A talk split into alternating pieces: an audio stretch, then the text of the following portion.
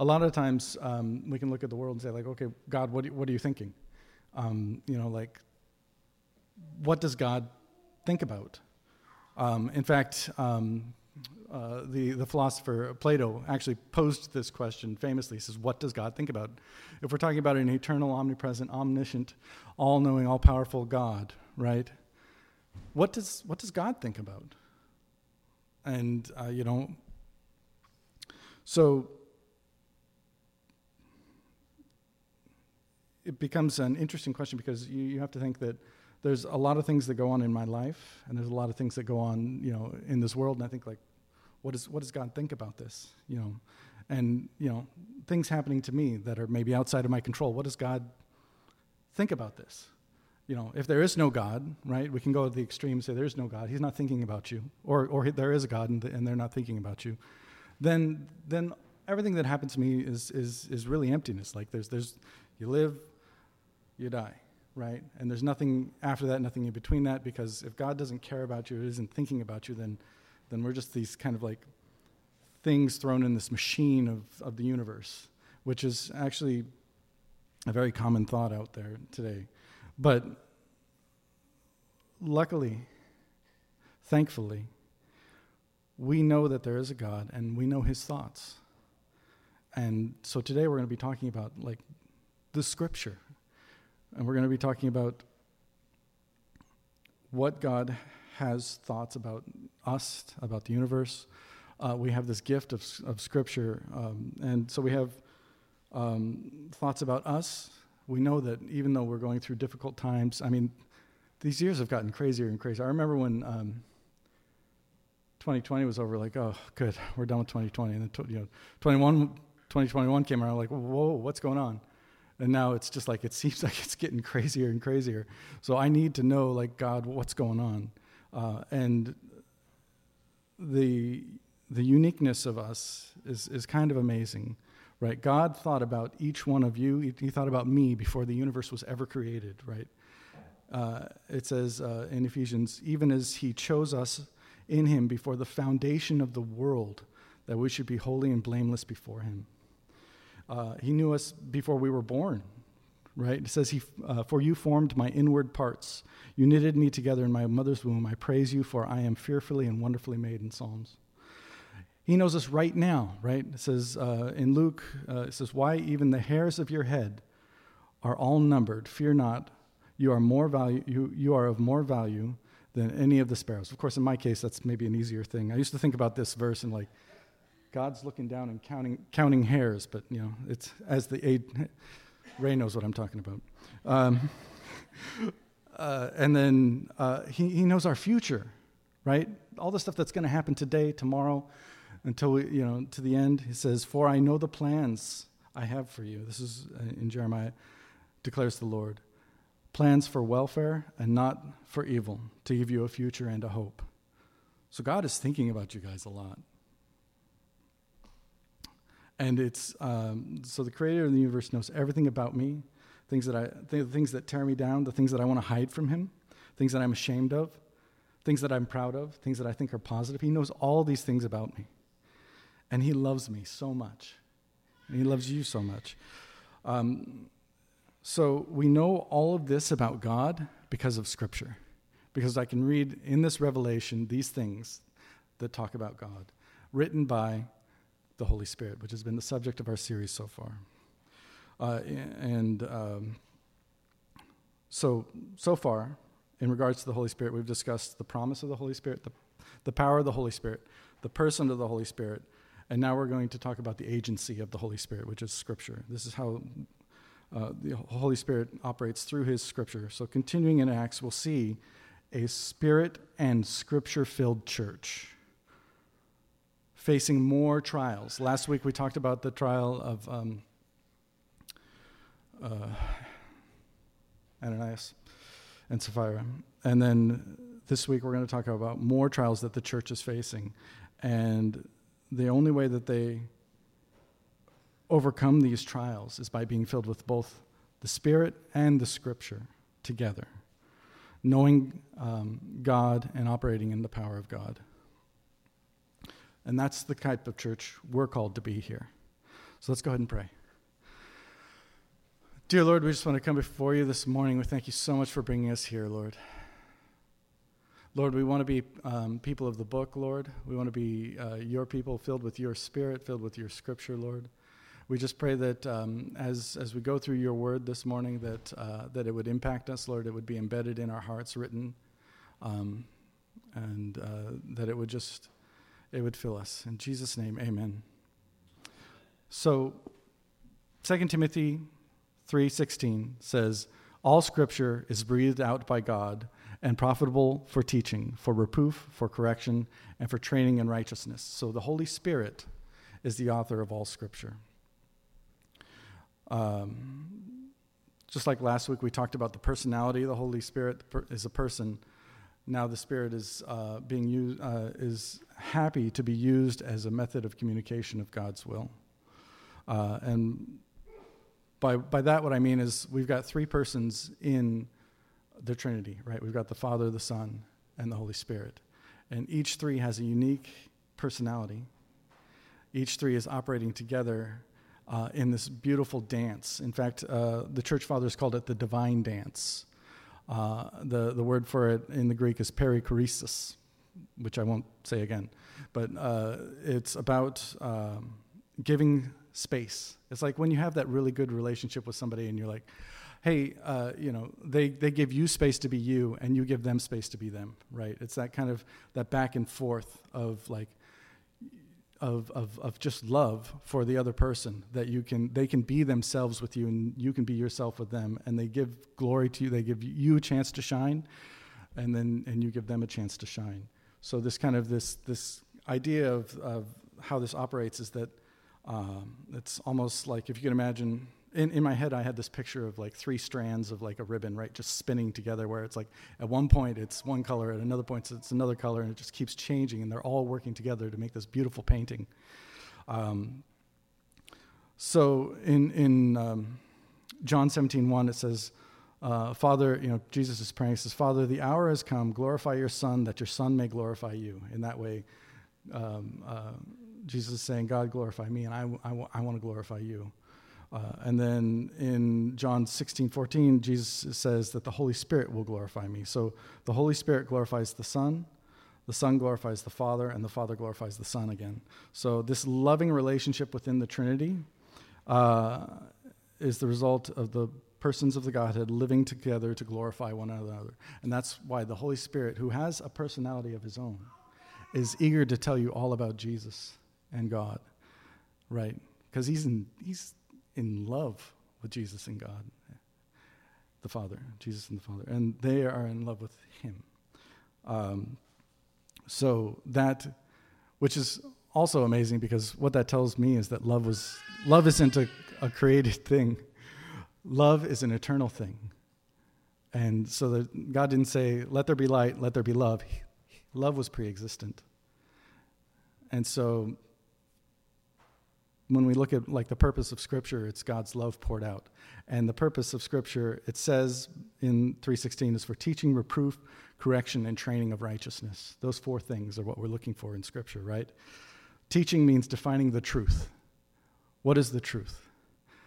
It's defined in Scripture. This is the truth. This is the this is the um, thing you should know. And then correction, exposing the false lies. Like this is... This is a true belief. This is a false belief. And if you hold on to a false belief, it's dangerous. You want to hold on to the truth tightly. Uh, and then for reproof, for leading us to repentance. So I've held on to a false belief. Maybe I'm doing the wrong thing. The Bible says this is the wrong thing. The, the Bible is there to point those things out to me and to lead me to repentance, to stop doing those things. And then for, for training, for righteousness, to how to resist temptation, how to resist the desire to, to to to to fall into unrighteousness, to step into sin. So those four things are laid out in Scripture. So we are called to be filled with the Holy Spirit and filled with Scripture.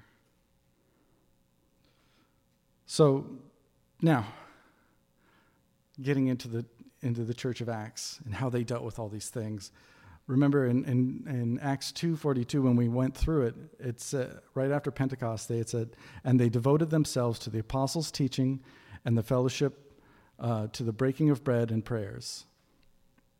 So they continued to devote themselves to the apostles' teaching, to the scriptures. That's what they were devoted to daily, because they eat every day. um, so... It's important to note that God didn't give us Scripture. The Holy Spirit didn't. We don't have Scripture just for that point of conversion, and then we're done with it.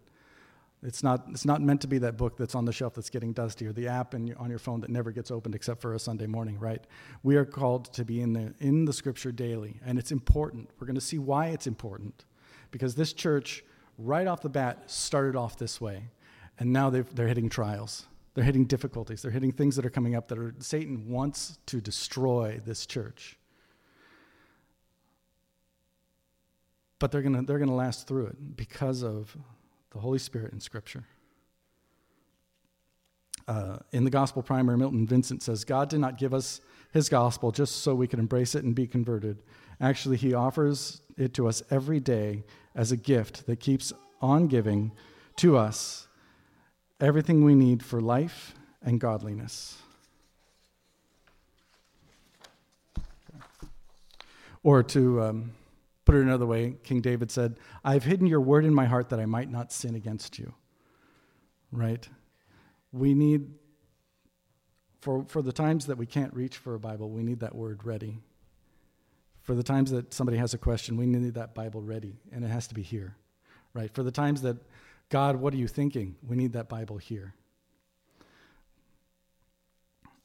So, if the church of Acts did not devote themselves daily to, to prayer and to the scriptures, all of what follows next would have been the end of the church. A simple thing would have happened, and anything that, the, that Satan could have tried would have destroyed them, because they wouldn't have been grounded in the truth. So let's go ahead and take a look at Acts chapter six, verse, um, we'll go one through seven.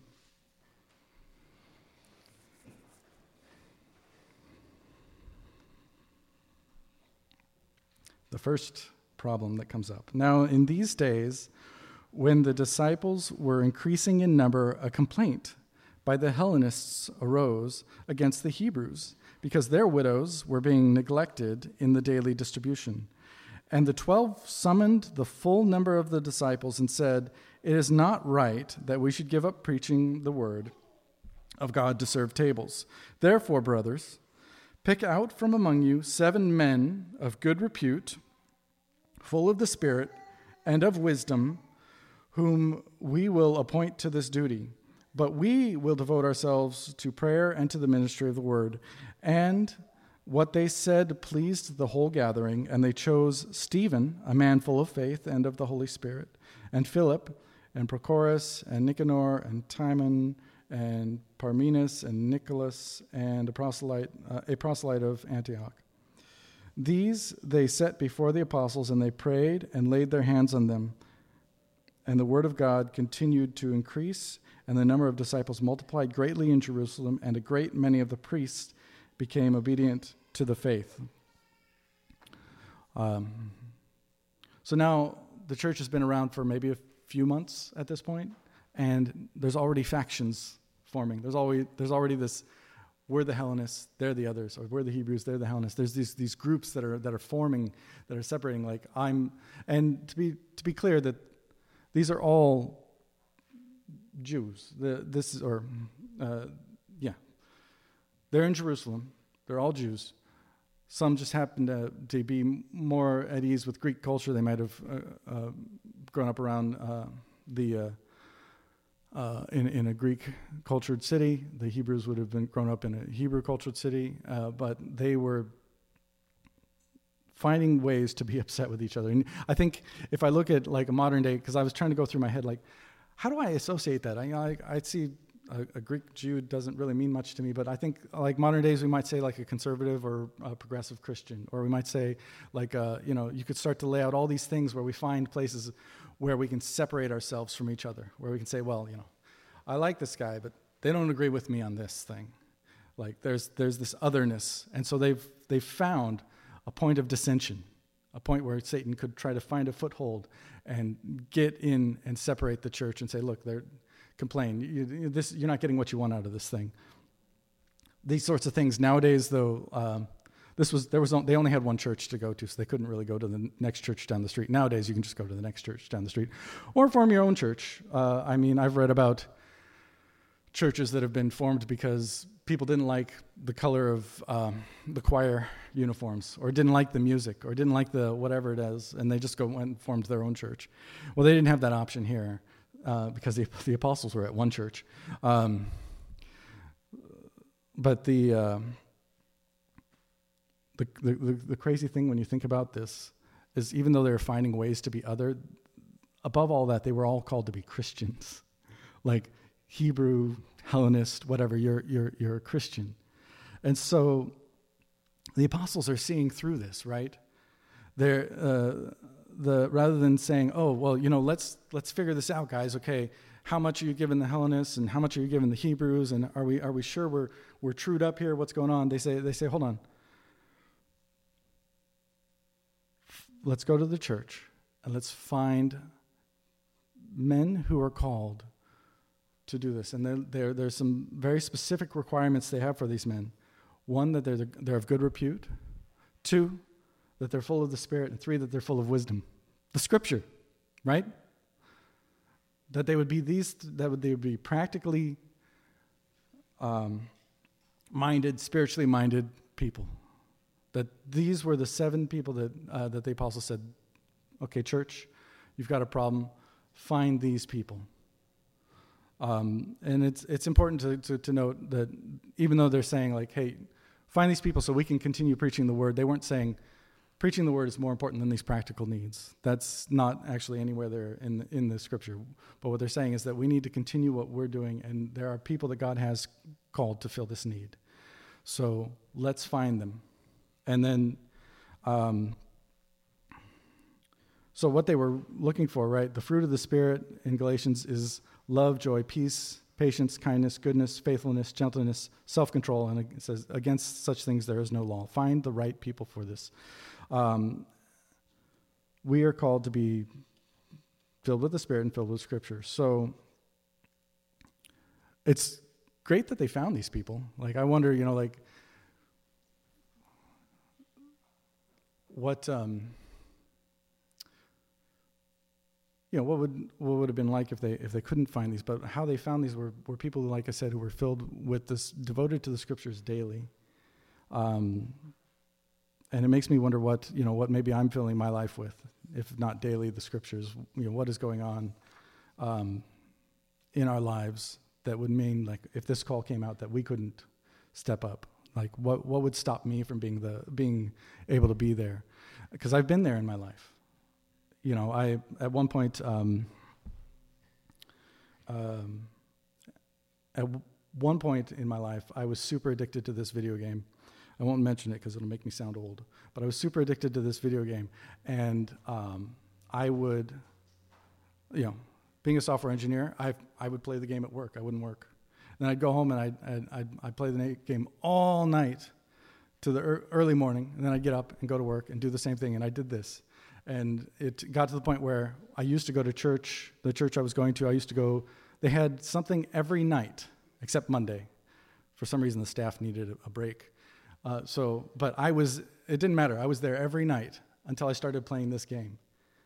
And and and God called me out for it, because he was like, you see what you've sacrificed? You see what you've let go? You've let go time with me, time with your people for this thing. Um. In Matthew, uh, Jesus says, "For your where, where your treasure is, your heart will be also." Am I treasuring the Scripture in my heart? Am I treasuring God in my heart? Or was I treasuring this game? I was treasuring this game. But all that did, you know, all that does, all these distractions, all these things that come in that we that we fill our lives with, that that uh, that we can sacrifice our time with, with God for, they prepare us for the wrong things. Like I said, this is the first difficulty, and they, they are able to find men to serve because they have been, these men have been investing in the Scripture, investing in the Holy Spirit. They have been preparing for that time. I've um, um,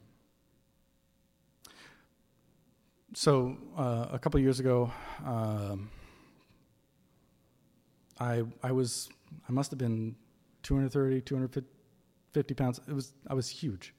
Uh, I can show you pictures.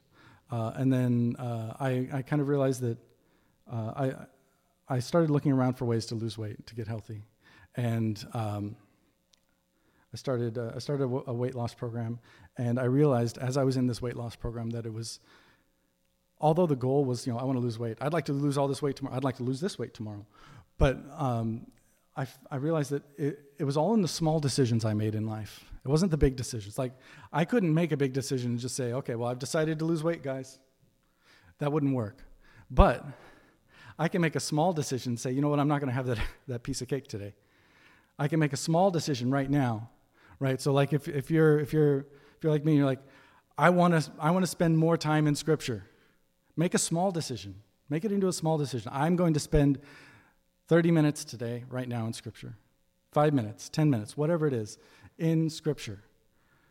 Invest in that for tomorrow. Um, so, as we look at these names that the church found, they found seven people that that, that fit this this um, criteria, right? Good repute, full of wisdom, and full of the Spirit. All seven are Greek names. Uh, they're in Jerusalem, so there's there's probably, I mean, we're guessing here, but there's probably more Hebrews than there are Greek uh, Jews in this church. But the seven they choose are all Hebrews, and that's the entire church that came together. And I don't think that at all was overcorrecting. I don't think they were thinking, oh, okay, well, the, the, the Greeks are having a problem, so let's find Greeks to, to serve the Greeks, because, you know, I, that wasn't in their requirements. The apostles didn't say, find me these, you know, good repute, full of Spirit, full of wisdom, and Greek, right? Now, he didn't say that. They said, find these three people. Find these three, find seven of these men with these three things. Um, the whole church was invested in the unity of the church. The whole church cared, right? And they found these, these men that God had been preparing for this role here. Um And then in seven, it says, God's word increased. The disciples increased, and a great many priests came to know. Uh, and uh, in Isaiah fifty-five, it says, for my thoughts are not your thoughts, neither are my ways, neither are your ways my ways, declares the Lord. For as the heavens are higher than the earth, so are my ways higher than your ways, and my thoughts than your thoughts. For as the rain and the snow come down from heaven and do not return there, but water the earth and make it bring forth and sprout, giving seed to the sower and bread to the eater, so shall my word that goes out from my mouth, it shall not return to me empty, but it shall accomplish that which I purpose and shall succeed in the thing for which I sent it. So God's Scripture has a purpose in our lives, and uh, we see that poured out into these guys. They had been studying God's word, and the purpose for that was to, to prepare them for this service, to prepare them for the hard times. So it's crazy that, you know, in the face of uh, oppositions, God opposition, God's uh, word is increased. I was recently asked by a friend uh, about my opinion on a topic. In fact, they asked me, one, what's your opinion on this? Two, what does the Bible say about this? And three, what does the church say about this? And I thought, my God, what an amazing way to ask that question. Because I've spent enough time on YouTube to be an expert on anything. I can have, I can give you any opinion you want. Uh, but, but, but, but, but is it couched in what the Bible says? And does the church believe this? Um, and so it made me realize that If if if if I didn't agree with all three of those things, that I was I was I was a hypocrite. Like, if all three of these things didn't line up, then I was just being a hypocrite. And so what I had to do was unpack that in reverse order. I needed to start with the Bible, make sure that my opinion either changes right now or is is, is satisfied with that, and three, make sure that I see that in in, in the church, Uh, and so, and that all starts with knowing God's thoughts on the subject, being centered on the Word of God. So let's go into six eight. It says, and Stephen, full of grace was uh, and power, was doing great wonders and signs among the people. Then some of those who belonged to the synagogue of the freedmen, as it was called, and of the Cyrenians, and of the Alexandrians, and of those uh, from Cilicia and Asia rose up and disputed with Stephen. But they could not stand, they could not withstand the wisdom and the spirit with which he was speaking. Then they secretly instigated men who said, we have heard him speaking blasphemous words against Moses and God, and then stirred up the people and the elders and the scribes, and they came upon him and seized him and brought him before the council. And they set up false witnesses who said, this man never ceases to speak words against this holy place and the law, for we have heard him say that this Jesus of Nazareth will destroy this place and will change the customs that Moses delivered to us. And gazing at him, all who sat in the council saw that his face was like the face of an angel.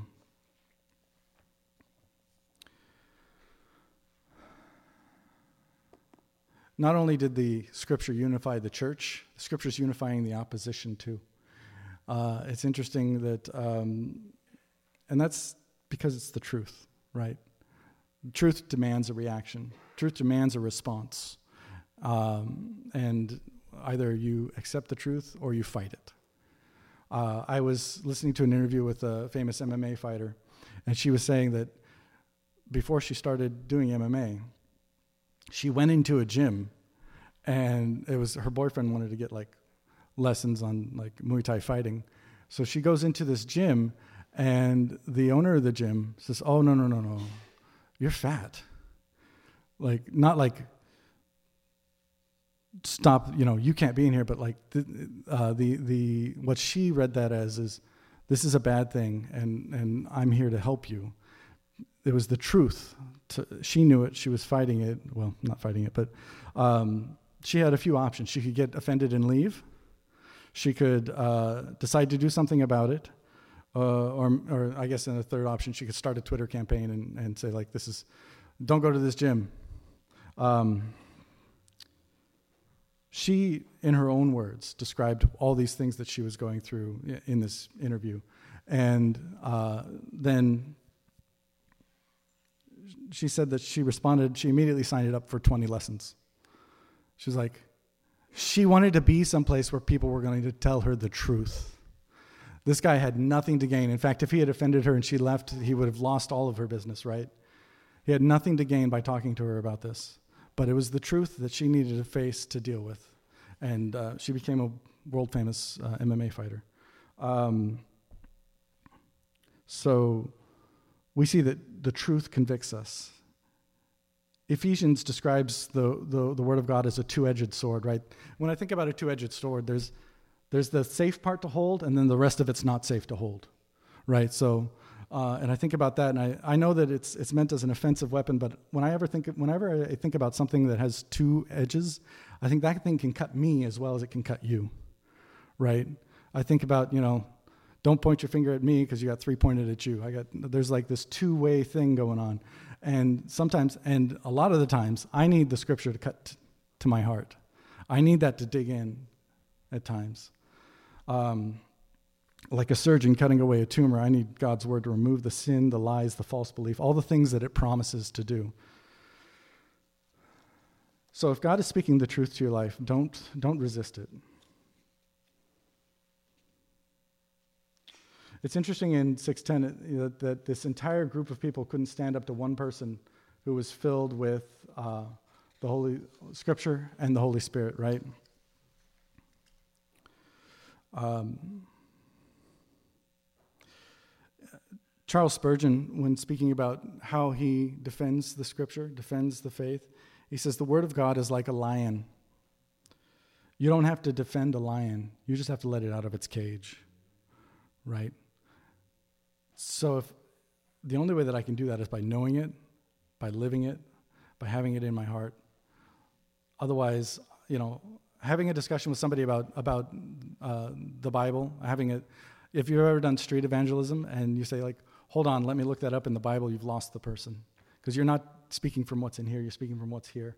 And it has to be here if you want to actually talk to somebody about it.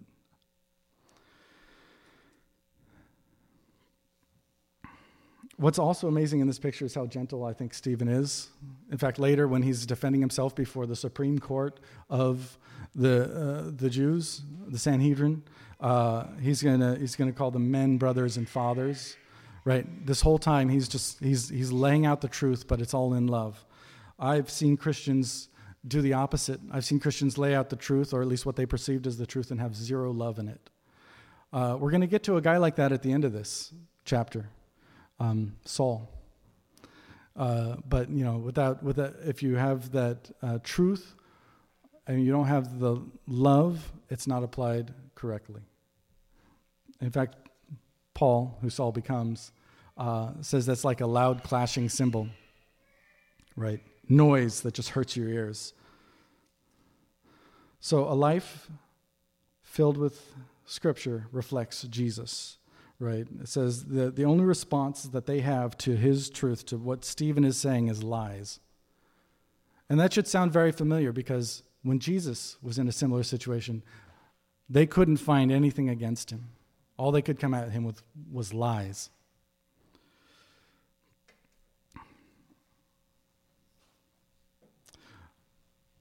It's I think at the end of this of that section, it's it's also interesting that they say, like, uh, he had the face of an angel. And I don't know, I don't think they were saying he had a baby face so much as, like, there was a peace about him, you know, that that, that Stephen had, because he knew the truth. When you know the truth, you're, you're not really striving for it. You're just like, this is the truth. So he had the perfect peace and confidence of one that knows and trusts God. His face reflected that glory. So we are called to be filled with Spirit and filled with Scripture.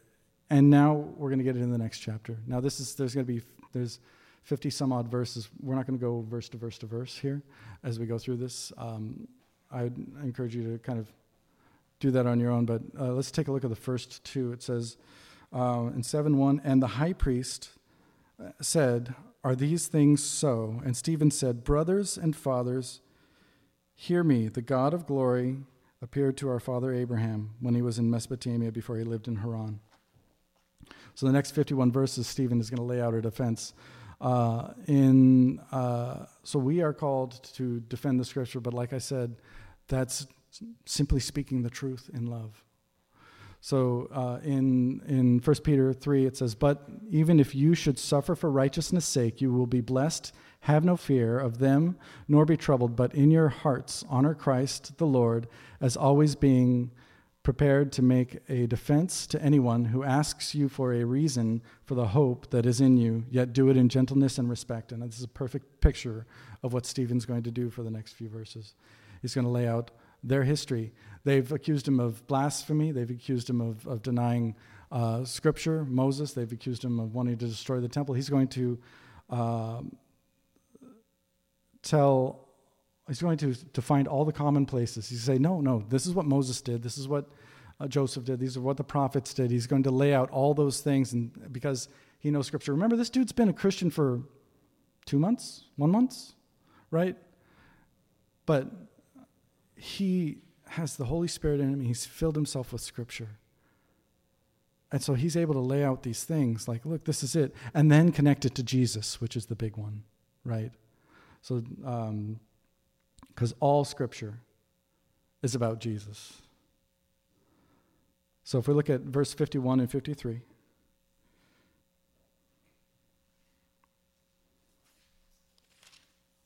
There we go. uh, you stiff-necked people, uh, uncircumcised in hearts and heart and ears, you always resist the Holy Spirit, as your fathers did, so do you. Which of the prophets did your fathers not persecute? And they killed those who announced beforehand the coming of the righteous one, whom you have now betrayed and murdered. You received the law as delivered by angels and did not keep it. He basically called him fat. Um, you know, he says, like, look, your whole history that you're holding on to, you're saying, look, I'm a Jew, I I believe this thing, and because I'm a descendant of this, I'm I I have some special righteousness upon me. But if you actually looked honestly at your history, you would see that you've been denying God's word all throughout your history. And he sent messengers and messengers and messengers, and finally he sent his own son, and you denied him. Um,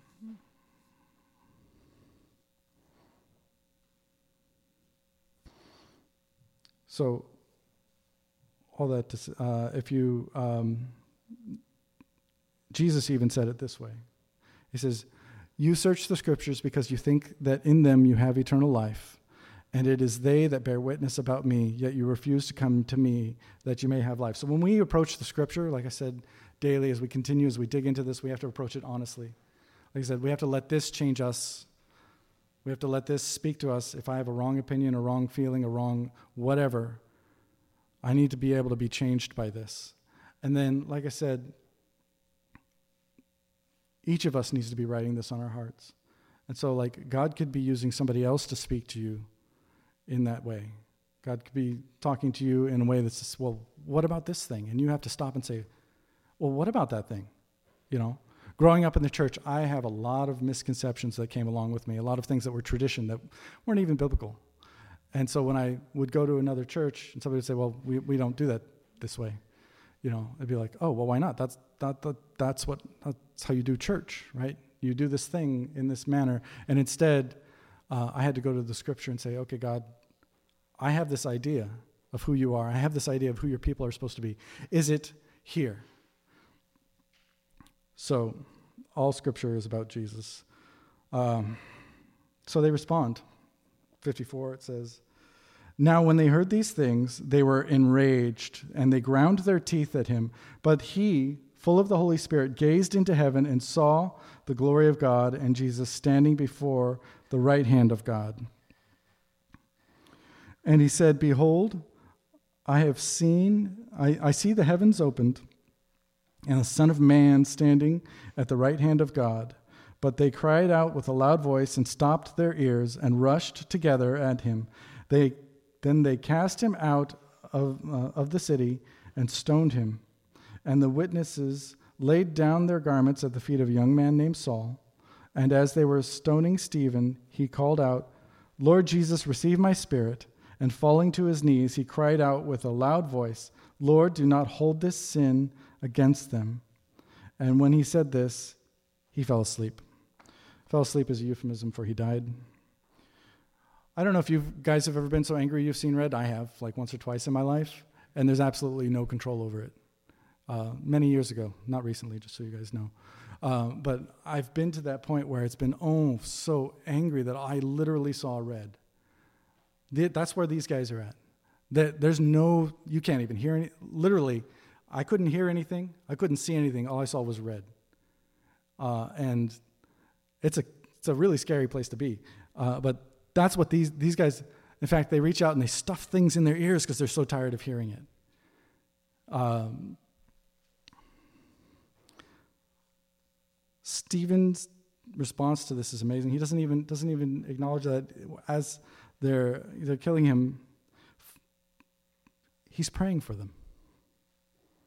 Again, this should sound really familiar if you're familiar with the gospel story. Jesus on the cross did what for his the people who were uh, who were accusing him, the people who were killing him?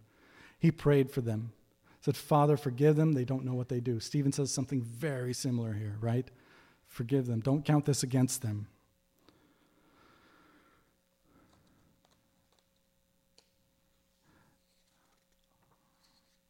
Like I said, if you fill your... Fill yourself with the Bible, fill yourself with the scripture, fill yourself with the Spirit. You might be, it sounds trite, but you might be the only only Bible that somebody ever sees. You might be facing some difficulty. You might be going through this, and they, they know you. Uh, you know, you, how you react, who you are inside at that core is what people are going to see. And that we want that to reflect Jesus. We want that to reflect God's word. And he is glorified through that.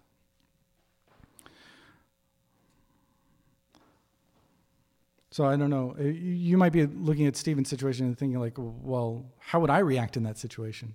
Like, I'm being falsely accused, brought before the Supreme Court, uh, falsely, you know, people are lying about me. Uh, I, and then they're gnashing their teeth. They're throwing stones. They want to kill me. And what a brutal way to die. Like, a bunch of people throwing rocks at you? Like, that's that's not an easy way to die, right? Um, so, like, I remember reading Jeremiah twenty-nine when I was growing up, where Jeremiah says, if I say, I will not mention him or speak anymore, he's in jail at this time, if I say, I will not mention him or speak anymore in his name, there is in my heart, as it were, a burning fire shut up in my bones, and I am weary with, with, with and I'm weary with holding it in, and I cannot. Jeremiah was so filled with the Spirit, so filled with the Scripture, that he couldn't hold it inside of him. He said it was like he was on fire inside dealing with this. Another way to say it is, out of the abundance of your heart, your mouth speaks. If you've been around me uh, for any amount of time, you know that when I speak to you, if I'm really excited about something, I might mention it two or three times within the same conversation. Oh, did you hear about this? And then we, we'll talk, and you'll say, oh, yeah, I know about this. And then like a few minutes later, I'll forget. I'll say, oh, did you hear about this? And and uh, it's, it's something I actively try to fight against, because I get so overly excited about something, I can't stop talking about it. Uh, and... Uh, The only way you get there with Scripture is by you just putting it in your heart, getting excited about it, putting it in your heart, and living it. And so that it's something that bubbles out. You can't hold it in anymore. You have to, you know, that that excitement, the same excitement you might find of like, uh, whatever it is, if we can if we can have that for the Word of God, how amazing would it be? We would never stop talking about Him, right? Um As I said, we're we're called to be filled with the Spirit and Scripture. Because you notice, as I, as I mentioned before, who's here? This this dude named Saul, right? He's there, and he's full of the Scripture. He knows the Scripture. In fact, we he shows up later, right? Paul writes, you know, half the New Testament. Uh, he's there, and he's acknowledging that this is good.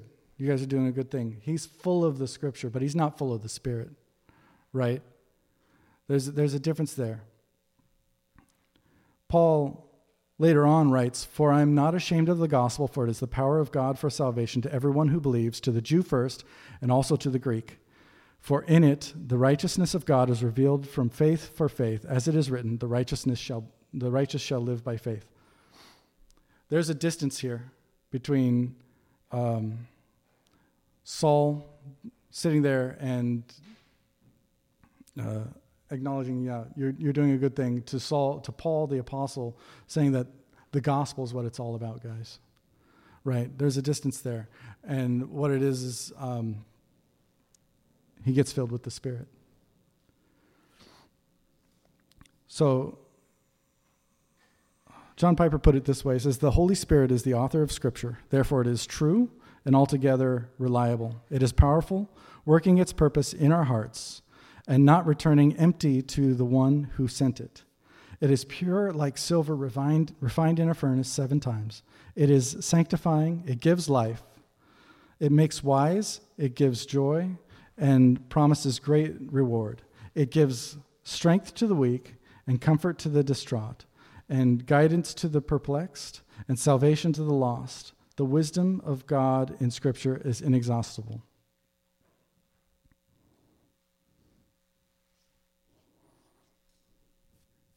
So Jesus said, um, if you abide in my word, you are truly my disciples, and you will know the truth, and the truth will set you free. So as we've been talking about putting the word, we said that it's the truth, it's for good, for correction. Uh,